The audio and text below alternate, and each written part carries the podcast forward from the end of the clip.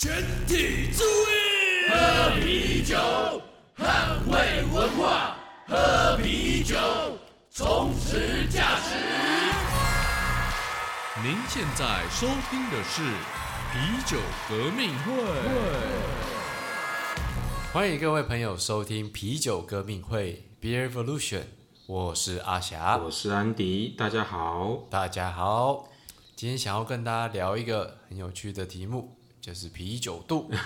就是啊，因为我自己嗯就是在做啤酒嘛，那很多人都会听到我在做啤酒，第一个反应就是说，哎，这样你是不是会有啤酒肚？然后很容易把我做啤酒跟我有啤酒肚这两个就直接扯在一起了。安迪，你有没有类似的经验？我虽然没有做啤酒，但是其实 我, 我相信常在喝啤酒的人可能都有跟我一样的困扰，常被大家指着说你只要 身, 身材有点走样哦，你看就是你有啤酒肚，因为你都喝啤酒了的这种，我常遇到这种状况，所以其实反而是嗯、呃，怎么讲？就像你说的、啊，你在酿啤酒就会被大家就觉得说可能会有啤酒肚。感觉会有职业伤害的，对，没错，职业伤害。所以这个到到底喝啤酒会有啤酒肚，这个不知道是从哪里来的。对，而且尤其是中年大叔，就是大家常会说哦，你喝啤酒有啤酒肚，然后看起来像中年大叔，大家会觉得把这三个东西整个串在一起，然后就说哦，你看啊，就是会这样啊，所以对身体不好啦，什么之类的。对，所以它串在一起，到时候就变成哦，因为你酿啤酒，所以喝很多啤酒，所以你有啤酒肚。所以你是中年大叔，是这样算在一起的吗？对，就你知道整个一整个滑坡滑坡没有轮，直接滑下去了，就就会觉得有这种问题。对，真的没错。对，那只是常说就是很多喝啤酒的人会有小腹这件事情。我觉得有时候我们可以另外一个角度来看，或许真的这个族群的人会有，可是这个东西的来源到底是不是真的因为喝啤酒的关系呢？还是刚好有小腹的人常常都会喝啤酒？就我们可以用另外的角度 来, 来解释这件事情。对啊，这就让我想到说，那这些其他很喜欢喝其他酒类的人，他们是不是也会有小腹呢？像一些可能葡萄酒爱好者，或是专门喝烈酒或调酒的，他们是不是也有小腹呢？这个我觉得可以从另外一个方式来看啦，就是到底到底我们喝的这些酒里面，它到底热量来源在哪里？因为其实会变胖跟热量比较有关系嘛。对对对，所以我们我们以喝啤酒的话来谈，因为我们我们不是我们不是就是我们不是考古学家，我们不知道说这个由来是什么，然后我们也不是我们也不是其他的酒类的爱好者啦，也不是其他酒类的专家，所以也没办法真的从其他的酒类来来讲这个事情。所以其实今天要带给大家的一些呃观念就是说，哈，第一个就是说啤酒热量是不高的耶，对不对？对，就是其实一克酒精，其实它热量才七大卡。然后啤酒在酿造的时候，其实很多的糖的来源都已经在酿造过程转化成酒精了。所以其实一罐啤酒它的热量大部分不是来自于呃其他的辅料，就只来自于酒精。那其实一罐市售啤酒大概那种三百 C C、三百多 C C 的那种罐装啤酒，可能也才一百五十大卡左右而已。对，这不是我们在乱讲哦，这个其实各位你们去便利超商，一些就是便利商店可以买到这个啤酒，大部分后面都会有这个营养表，其实你们去看，真的就大概是一百五十大卡左右而已。对，就是搞不好你同容量的那种果汁啊，热量都比啤酒高上不少。没错，那第二个的话就是说，不只是啤酒，我们常跟啤酒做搭配的食物大部分都是重咸口味的嘛，就是说又油又咸这样。对对的食物，以我们台湾来说啊，就常在呃吃热炒的时候会配啊，或像是麻辣锅啊，或者是像看像比较临近日本啊，他们居酒屋啊这些，其实都是搭配一些重口味的食物。但我觉得这个其实有点互相的关系啦，就是店家他们觉得希望让你可以喝更多酒，所以他把食物做比较重口味。那如果在一些呃本来食物的口味就比较重的地方，那店家为了说提供就是大家的需求，大家会吃一吃会想解渴嘛，这时候就提供啤酒，因为啤酒的酒精度跟它的风味都在酒类里面相对来的清爽，所以大家就会来喝这个，感觉比较痛快啊。然后但问题就是吃起来你喝得多啊，喝得快，就整个热量就爆表。对，就是啤酒不知不觉就喝很多了。但是而且我在想说，我有观察到好像热炒店的非酒精饮料有时候它好像都会放一些反而没那么解渴的，然后反而会让大家就是说，哎，可能像果汁比较甜，所以大家就反而会去选择比较清爽的啤酒，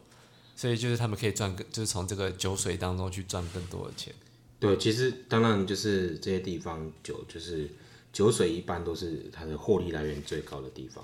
所以当然是要让你喝得多啊，这是常遇到的问题。没错，所以他们想要赚钱，就不知不觉就让吃饭然后配啤酒的这些人不小心就喝过量的酒。对对对，这个，OK。 那当然第三点的话，啤酒中的酒精它是能够增加人的食欲嘛，而且这个酒精其实也会阻碍这个脂肪的燃烧。对，就是呃，大家也都会有这样的经验，就是你喝酒喝一喝，就会忽然开始想要吃东西。这个其实不是说，嗯，就是说只有个人的问题，就是真的，它就是真实的会反映在人体里面。然后另外，我们假设以代谢角度来看啊，因为酒精本身对人体算是一种有潜在毒性的物质啦，所以你只要身体摄取之后，它会开始优先的分解它，那自然而然就影响到其他的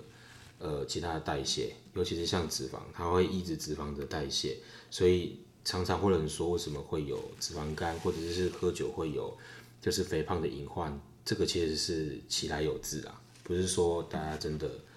的就是在危言耸听，而是在医学角度来看是真的有这样的问题。没错，所以这个酒精配上食物其实是有点双重的伤害，就是说身体会先去分解这些高热量的脂肪以外，它还会就是增加这个脂肪囤积的几率嘛。对对对对。那第四个就是说，其实我们也稍微要提一下说，为什么中年大叔会被冠上这个罪名，这个也是跟人类这个男女以及年纪在这个生理上的差异是有关的。对啊，就是其实人类储存脂肪的方式，呃，就会跟刚体年纪会比较容易储存，年纪越大储存的的位置也有差。然后在性别，然后有就是比方说男性他的储存会比较储存在一些皮下脂肪比例比较少的地方。然后我们讲的比较清楚，就是说，就通常是储存在肚子。如果是女性，通常会储存在比方说手臂啊、大腿，所以有时候什么说会有蝴蝶袖啊，或者什么大腿变胖啊，其实那是因为就是因为性别的因素，所以让它决定储存脂肪的地方不一样。那我们综合刚刚所说的，你看年纪越大，然后男性像这两个因素加起来，他们基本上就会是储存在肚子为主。那这种状况之下，就才会产生说，就会产生说就是啤酒肚的原因，就会是这个因素来源。了解了解。对，那我们今天讲了这一些，是不是我们来下个小小的总结？好啊，今天呃对这个啤酒肚这个题目，我们的结论，那当然第一点就是说，其实不是只有啤酒才会造成小腹的产生，只要是酒类就都会。那这是我们刚刚有提到的，就是酒精的热量的来源啊，或是其他的状况之类的，只要你量喝太多，或你喝的频率太高，其实就是会造成你的热量爆表的原因之一。那可能只是比方说啤酒，因为它的酒精度相对的轻松易喝，所以它很容易就不小心就喝过头。但其实你如果今天是喝葡萄酒喝一样的过量，你喝威士忌喝一样的过量，其实都会造成你可能会产生啤酒肚。对，那有可能是因为烈酒啦这些，因为价钱比较高，所以产生啤酒肚之前心会先痛，对比较没有这个问题，荷包会先破，所以大家都会很适量饮酒。对，荷包先破。对。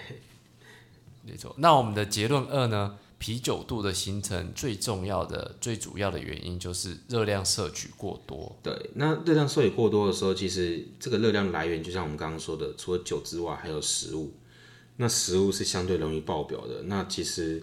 呃，不只是说就是只有啤酒啦，只是因为啤酒在搭餐上比起其他酒类来得更轻松，来得更更容易喝，所以大家在吃下酒菜很容易就超过那个限度，那直接热量就直接爆表啦。所以其实啤酒肚的形成的主因，很大一部分跟你吃的下酒菜超标这件事情是有更大的关联。对，而且大家也可以想一下，就是一个很适合的下酒菜是可以抚慰人心的，所以如果试想一下，今天让你喝啤酒，然后摆一盘就是生菜在你面前，大家应该都是不会满足的，一定是要掏出这个盐酥鸡来，这种热量超高，其实才会从这个饮酒吃东西当中得到真正的满足。对啊，就像你看，可能像我们大家年过往去日本玩的时候，都会有那种经验，就是比如日本上班族啊，应酬完之后，下一趟在续团之前都要先去吃一碗拉面，那种高热量食物，然后真的就是直接就是热量 combo 的这种感觉，没错。那喝完之后又是一条好汉，然后再继续去吃，对，然后吃完再喝，喝完再吃，吃完再喝，就会这样的恶性循环下去。对，所以就哎，有啤酒肚真的不是我的问题、啊。对，没错。所以请各位听完这集之后，先不要把啤酒肚的罪名怪到啤酒上面。最主要还是跟这个我们刚刚提到的热量，还有喝的酒的量这两个东西有关系，这样。没错，没错。